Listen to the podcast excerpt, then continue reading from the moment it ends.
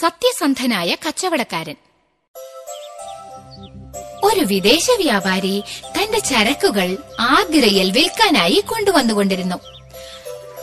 വഴിയിൽ ഒരു നദി കടക്കേണ്ടി വന്നതിനാൽ ഒരു തോണി വാടകയ്ക്കെടുത്ത് ചരക്കുകളെല്ലാം അതിൽ കയറ്റി.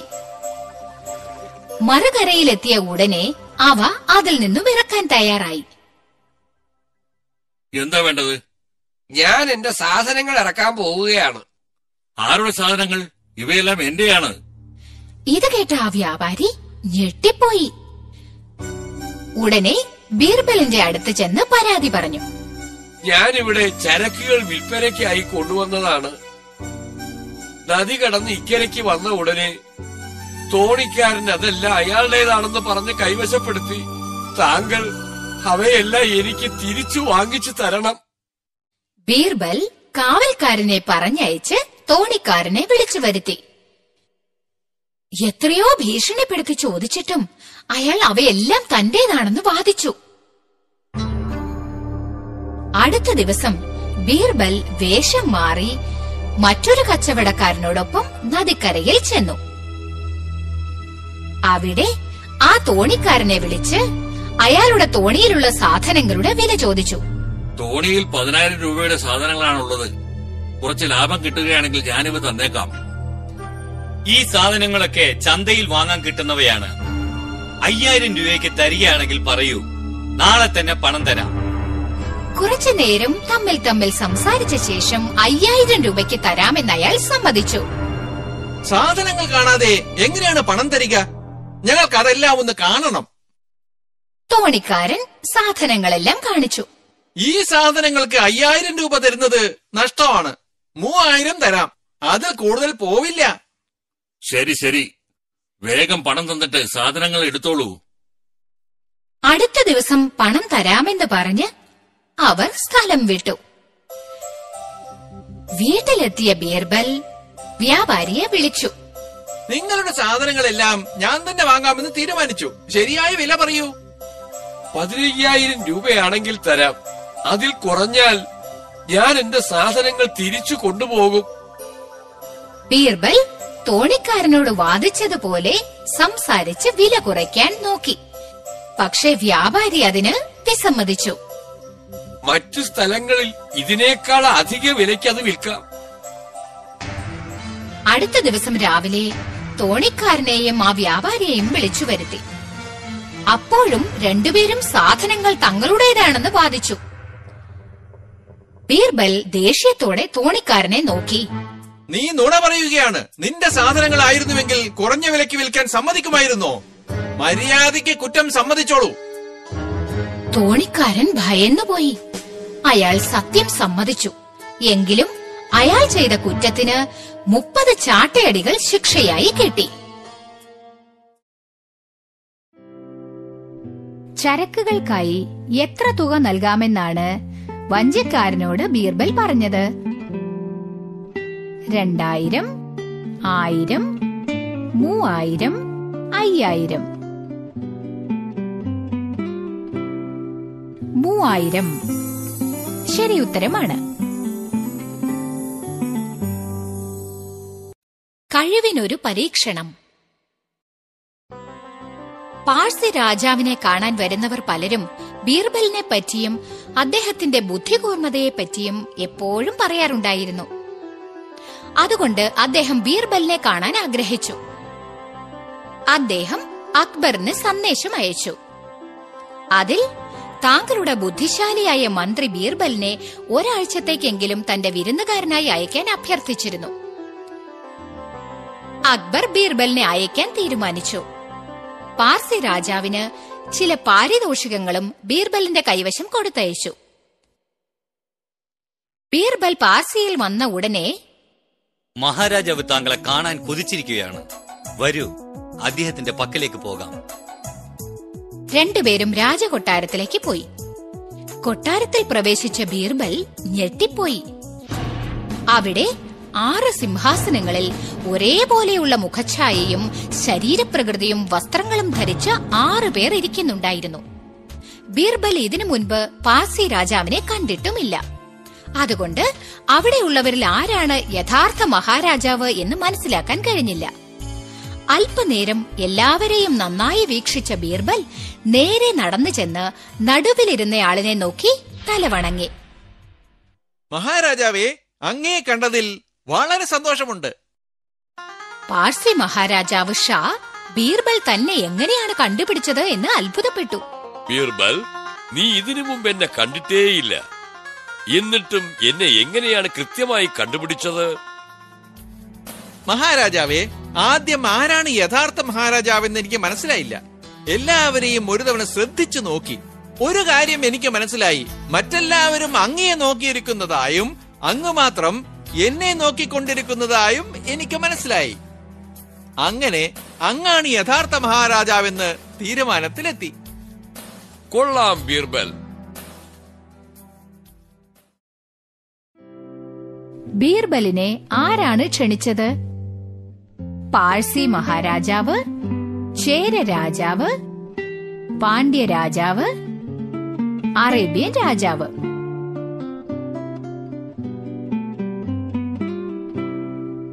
പാഴ്സി മഹാരാജാവ്, ആള് കൊള്ളാമല്ലോ.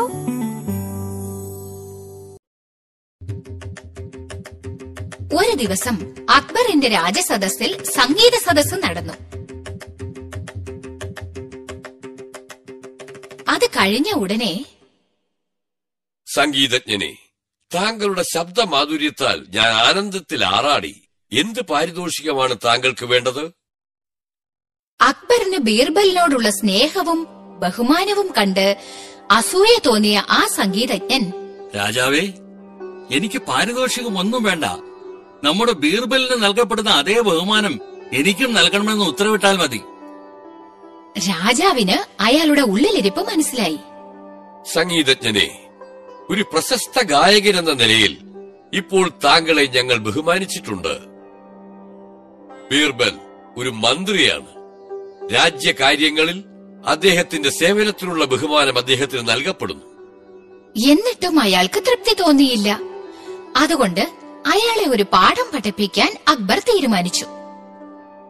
പിറ്റേ ദിവസം ആ ഗായകനെയും ബീർബലിനെയും വിളിച്ച്, അയൽ രാജ്യത്തെ രാജാവിനെ കണ്ട് ഈ സന്ദേശം കൊടുത്തിട്ട് വരൂ, പിന്നീട് നിങ്ങളുടെ ഇഷ്ടപ്രകാരം ഞാൻ ഉത്തരവിടാം. ഗായകനും ബീർബലും അയൽ രാജ്യത്തെ രാജാവിനെ കണ്ട് സന്ദേശം ഏൽപ്പിച്ചു. അത് വായിച്ചു നോക്കിയ രാജാവ് അതിശയിച്ചുപോയി. അതിൽ ഈ സന്ദേശം കൊണ്ടുവരുന്ന രണ്ടുപേരുടെയും കൈകൾ വെട്ടിക്കളയുവാൻ എഴുതിയിരുന്നു. രാജാവ് ഒരു തീരുമാനത്തിലെത്തി. ആരവിടെ? ഇവരുടെ രണ്ടുപേരുടെയും കൈകൾ നാളെ രാവിലെ വെട്ടുവിൻ. ഗായകൻ ആകെ പേടിച്ചരണ്ടു, കരഞ്ഞു വിലപിച്ചു. പേടിക്കാതിരിക്കൂ, നാളെ രാവിലെ രാജസന്നിധിയിൽ വെച്ച് എന്റെ കൈകൾ ആദ്യം വെട്ടൂ എന്ന് വീണ്ടും വീണ്ടും പറഞ്ഞുകൊണ്ടേയിരിക്കൂ. ഞാനും അത് തന്നെ പറയും, ബാക്കി കാര്യങ്ങൾ ഞാൻ നോക്കിക്കോളാം. അടുത്ത ദിവസം രാവിലെ രാജസന്നിധിയിൽ, രാജാവേ, എന്റെ കൈകൾ ആദ്യം വെട്ടൂ. രാജാവേ, എന്റെ കൈകൾ ആദ്യം വെട്ടൂ. രാജാവേ, എന്റെ കൈകൾ ആദ്യം വെട്ടൂ. വേണ്ട വേണ്ട, എന്റെ കൈകൾ ആദ്യം വെട്ടൂ. ഇങ്ങനെ രണ്ടുപേരും വീണ്ടും വീണ്ടും പറഞ്ഞുകൊണ്ടിരുന്നു. ആശയക്കുഴപ്പത്തിലായി രാജാവ്, നിങ്ങളുടെ ജീവനിൽ നിങ്ങൾക്ക് കൊതിയില്ലേ? അങ്ങനെയല്ല, ഇതിലൊരു ചതിയുണ്ട്. ചതിയോ? എന്ത് ചതി? അതേ രാജാവേ, ഞങ്ങളുടെ ചക്രവർത്തിക്ക് അങ്ങയുടെ രാജ്യം പിടിച്ചടക്കണമെന്ന ആഗ്രഹമുണ്ട്. അതിന് ജ്യോത്സ്യൻ വിശ്വസ്തനായ രണ്ടുപേരെ അയക്കൂ. അതിൽ ആരുടെ കൈകളാണോ ആദ്യം വെട്ടപ്പെടുന്നത് അയാൾ രാജാവാകും, രണ്ടാമതായി വെട്ടപ്പെടുന്നയാൾ മന്ത്രിയാകും, പിന്നീട് അങ്ങേക്ക് രാജ്യം കൈവശപ്പെടുത്താം എന്ന് പറഞ്ഞിട്ടുണ്ട്. അതുകൊണ്ടാണ് ഞങ്ങൾ അങ്ങനെ പറഞ്ഞത്. എന്ത്? നിങ്ങളുടെ ചക്രവർത്തിയുടെ ആജ്ഞ പാലിക്കാൻ ഞാൻ അദ്ദേഹത്തിന്റെ അടിമയൊന്നുമല്ല. നിങ്ങൾ രണ്ടുപേരും ഉടനെ ഈ നാട് വിട്ടു പോകണം. രണ്ടുപേരും തങ്ങളുടെ നാട്ടിലേക്ക് മടങ്ങി. അക്ബറിന്റെ മുന്നിലെത്തി, എന്താ സംഗീതജ്ഞനെ, താങ്കൾ ബീർബലിന് സമമായി ബഹുമാനിക്കപ്പെടണമെന്ന് ഉത്തരവ് പുറപ്പെടുവിക്കുവാൻ പോകുകയാണ്. സമ്മതമാണോ? വേണ്ട മഹാരാജാവേ, എന്നോട് ക്ഷമിക്കണം. എനിക്ക് ഇപ്പോൾ കിട്ടുന്ന ബഹുമാനം മതി. ബീർബൽ ഒരു ബുദ്ധിശാലിയാണ്.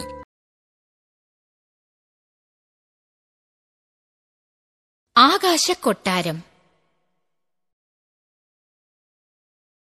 ഒരിക്കൽ അക്ബർ ചക്രവർത്തിക്ക് വിചിത്രമായ ഒരാഗ്രഹമുണ്ടായി.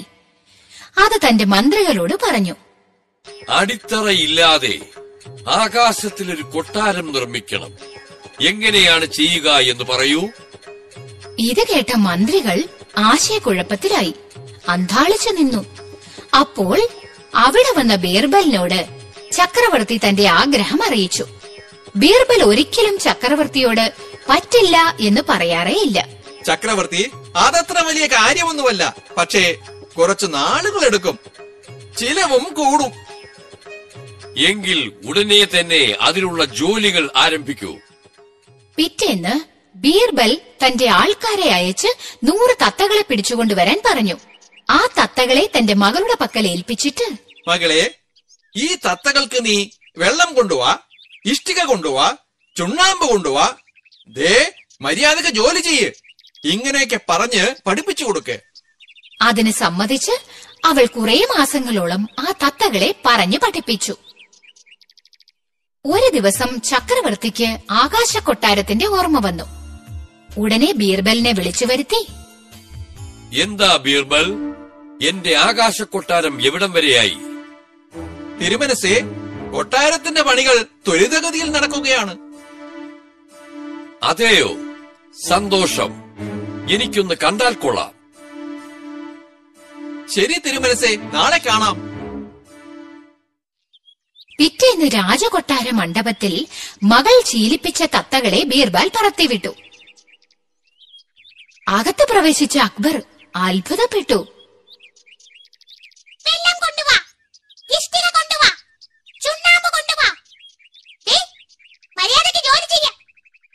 ഇങ്ങനെ ഉച്ചത്തിൽ പറഞ്ഞുകൊണ്ട് തത്തകൾ അങ്ങുമിങ്ങും പാറിപ്പറന്നു.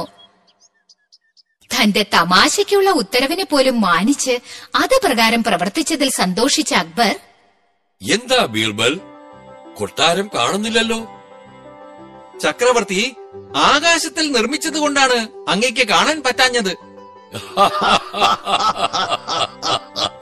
നീ അതിബുദ്ധിശാലി തന്നെ, നിന്നെ തോൽപ്പിക്കാൻ ആർക്കും കഴിയില്ല.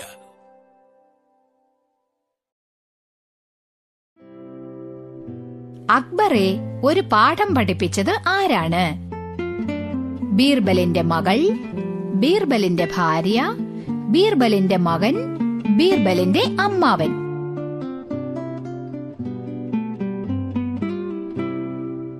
ബീർബലിന്റെ മകൾ. ഉത്തരം ശരിയാണ്.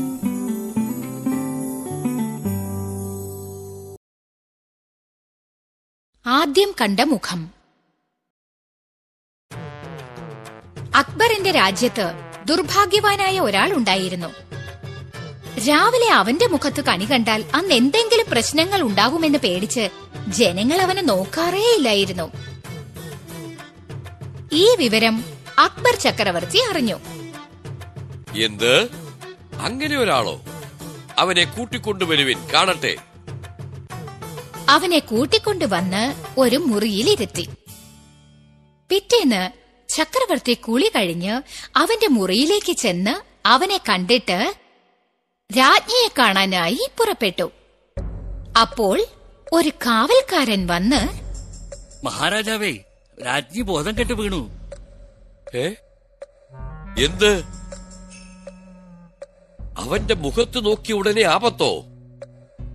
പ്രഭാത ഭക്ഷണത്തിനായി ഇരുന്ന ചക്രവർത്തിക്ക് ഭയങ്കര വയറുവേദന.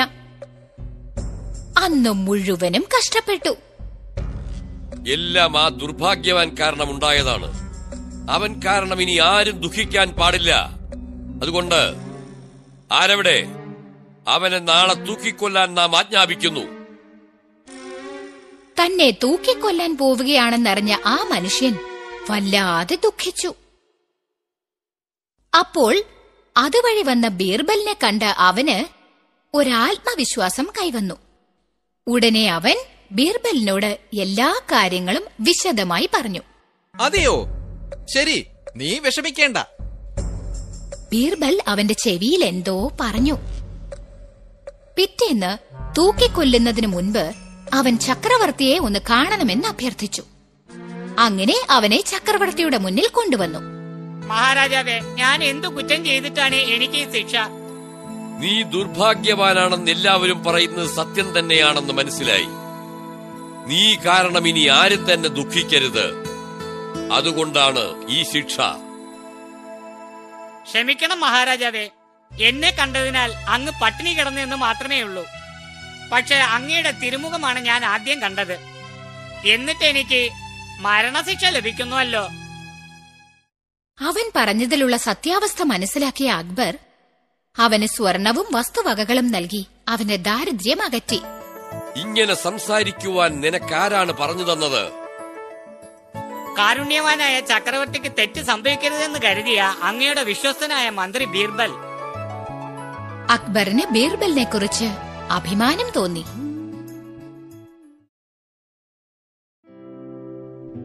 റാണി അക്ബറിനെ കണ്ടപ്പോൾ എന്താണ് സംഭവിച്ചത്?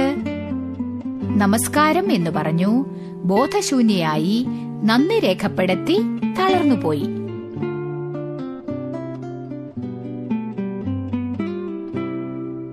ബോധശൂന്യയായി.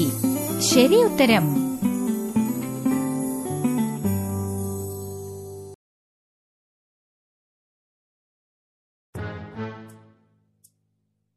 അക്ബറും ബീർബലും വളരെ സൗഹൃദത്തോടെ പെരുമാറിയാലും വാഗ്വാദം ഉണ്ടാകുമ്പോൾ ബീർബൽ അദ്ദേഹത്തെ സമാധാനിപ്പിക്കുന്നതും ഒരു പതിവായിരുന്നു.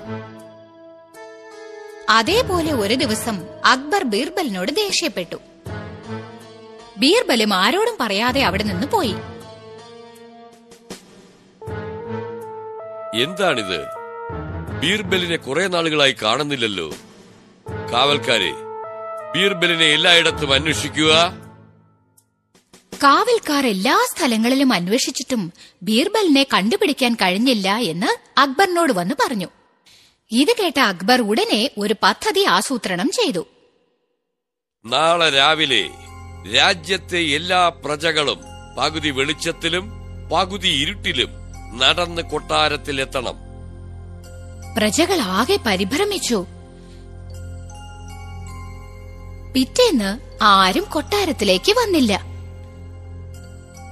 കുറെ നേരം കഴിഞ്ഞ് കൊട്ടാരത്തിൽ അക്ബറിന്റെ ചെവിയിൽ, രാജാവേ, അങ്ങയുടെ ഉത്തരവനുസരിച്ച് പകുതി വെളിച്ചത്തിലും പകുതി ഇരുട്ടിലും നടന്നു വന്നിരിക്കുകയാണ്. അക്ബർ പുറത്തേക്ക് വന്നു. പ്രജകളെല്ലാവരും ഒത്തുകൂടി.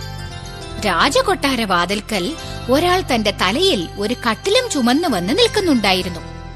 അയാൾ അക്ബറിനെ കണ്ട ഉടനെ, രാജാവേ, അങ്ങയുടെ ഉത്തരവനുസരിച്ചാണ് ഞാൻ വന്നിരിക്കുന്നത്. അക്ബറിന് എല്ലാം മനസ്സിലായി. ഇതാരുടെ ആശയമാണ്? മഹാരാജാവേ, ബീർബലിന്റെ ആശയപ്രകാരമാണ് ഞാൻ വന്നത്. അദ്ദേഹം എന്റെ വീട്ടിലാണ് താമസിക്കുന്നത്. രാജാവ് അയാൾക്ക് പാരിതോഷികം നൽകി ബീർബലിനെ സമാധാനിപ്പിച്ച് രാജസദസ്സിലേക്ക് ക്ഷണിച്ചു.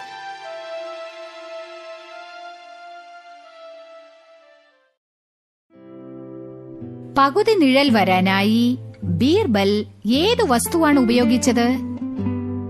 കസേര, കട്ടിൽ, മെത്ത, തലയണ.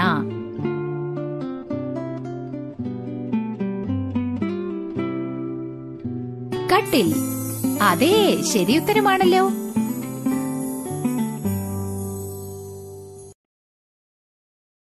പിറന്നാൾ സൽക്കാരം.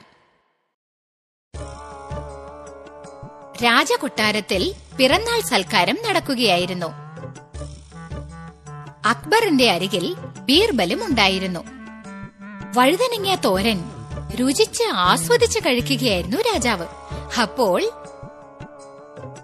ബീർബൽ, വഴുതനങ്ങ തോരന് നല്ല സ്വാദുണ്ട്, നീ എന്തു പറയുന്നു? അതെ മഹാരാജാവേ, നല്ല സ്വാദുണ്ട്. വഴുതനങ്ങയ്ക്ക് എന്തൊരു രുചിയാണ്. ദിവസവും വിരുന്നു സദ്യയിൽ ഇനി വഴുതനങ്ങ തോരൻ ഉണ്ടാവണം. അങ്ങ് ആജ്ഞാപിച്ചാലും രുചിയുള്ള വഴുതനങ്ങ തോരൻ ഉണ്ടാക്കാൻ പറയാം. അങ്ങനെ ദിവസവും വഴുതനങ്ങ തോരൻ കഴിച്ച് കഴിച്ച് രാജാവിന് മടുപ്പ് തോന്നാൻ തുടങ്ങി. അങ്ങനെ അത് കണ്ടാൽ തന്നെ വെറുപ്പ് തോന്നി തുടങ്ങി. മറ്റൊരു വിരുന്നു സൽക്കാരത്തിൽ അക്ബറും ബീർബലും പങ്കെടുത്തു. അന്നും വഴുതനങ്ങ തോരൻ വിളമ്പി. ബീർബൽ, ഈ വഴുതനങ്ങ തോരന് ഒരു സ്വാദുമില്ല, ഇതും ഒരു പച്ചക്കറിയാണെന്ന് പറഞ്ഞു ഉപയോഗിക്കുന്നുവല്ലോ. അതേ മഹാരാജാവേ, വഴുതനങ്ങ പച്ചക്കറികളിൽ വെച്ച് ഏറ്റവും മോശമായതാണ്. ഇത് പാചകങ്ങളിൽ ഉൾപ്പെടുത്തുന്നത് തന്നെ തെറ്റാണ്. അതിശയിച്ചു പോയ അക്ബർ, എന്താണ് ബീർബൽ, നിനക്ക് ഒരു നാവല്ലേ ഉള്ളൂ? പിറന്നാൾ സൽക്കാരത്തിൽ വഴുതനങ്ങയെ പേഴ്ത്തി പറഞ്ഞില്ലേ? ഇന്ന് ഇങ്ങനെ പറയുന്നുവല്ലോ. എന്ത് ചെയ്യാനാ മഹാരാജാവേ, ഞാൻ അങ്ങയുടെ സേവകനല്ലേ, വഴുതനങ്ങയുടേതല്ലോ.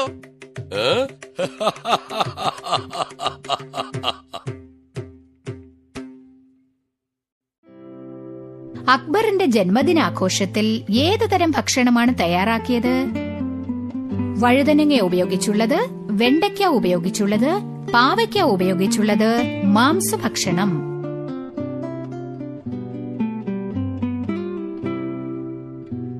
വഴുതനങ്ങ ഉപയോഗിച്ചുള്ളത് വളരെ ശരിയാണ്.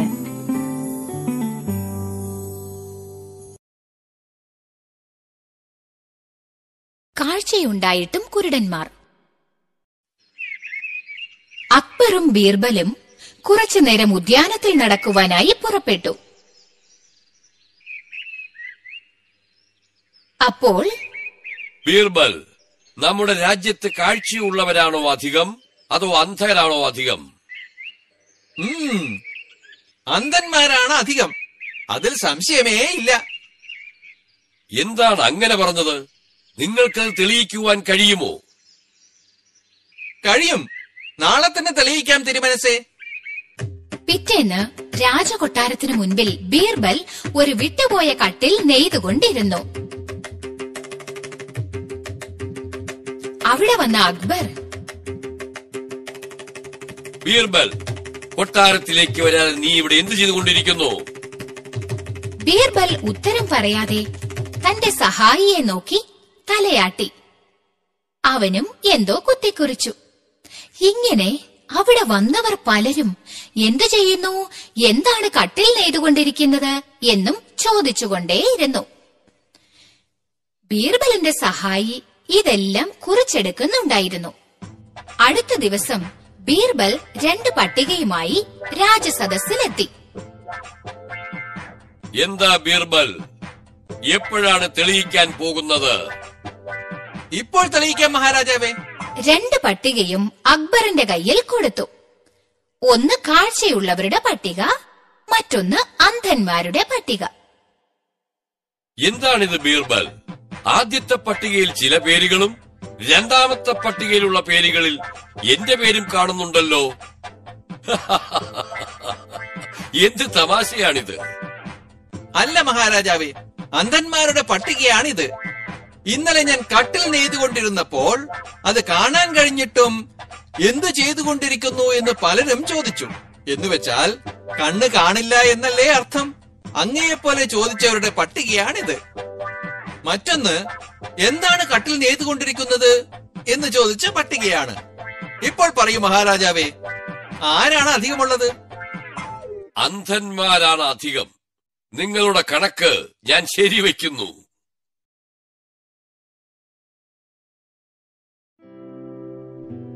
അധികം ജനങ്ങളും ബീർബലിനോട് എന്താണ് ചോദിച്ചത്? ഭക്ഷണം കഴിച്ചോ? സുഖമായിരിക്കുന്നു? എന്ത് ചെയ്തുകൊണ്ടിരിക്കുന്നു? എങ്ങോട്ടു പോകുന്നു?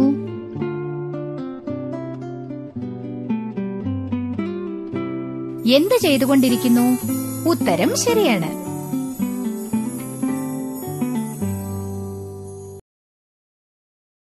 മാങ്ങയണ്ടി വിഴുങ്ങിയവൻ. അക്ബറിന് മാമ്പഴം എന്ന് വെച്ചാൽ ജീവനായിരുന്നു. ഒരു ദിവസം കൊട്ടാരത്തോട്ടത്തിൽ നിന്നും സ്വാദിഷ്ടമായ മാമ്പഴങ്ങൾ കൊണ്ടുവന്നു.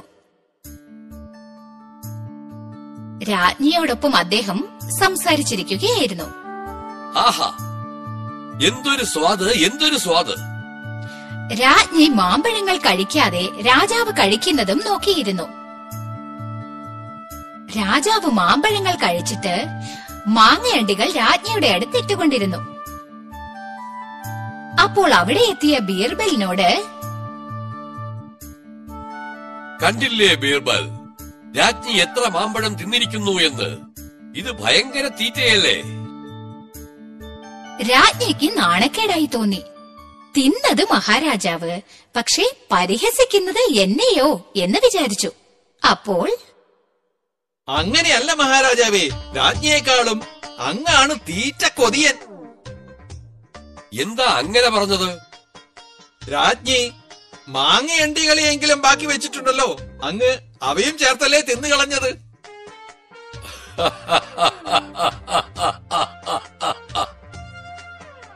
ഇത് കേട്ട് എല്ലാവരും ചിരിച്ചു.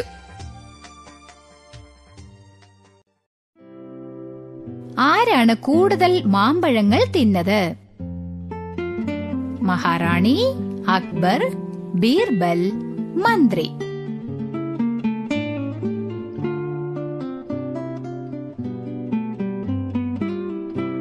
അക്ബർ. ശരി ഉത്തരം.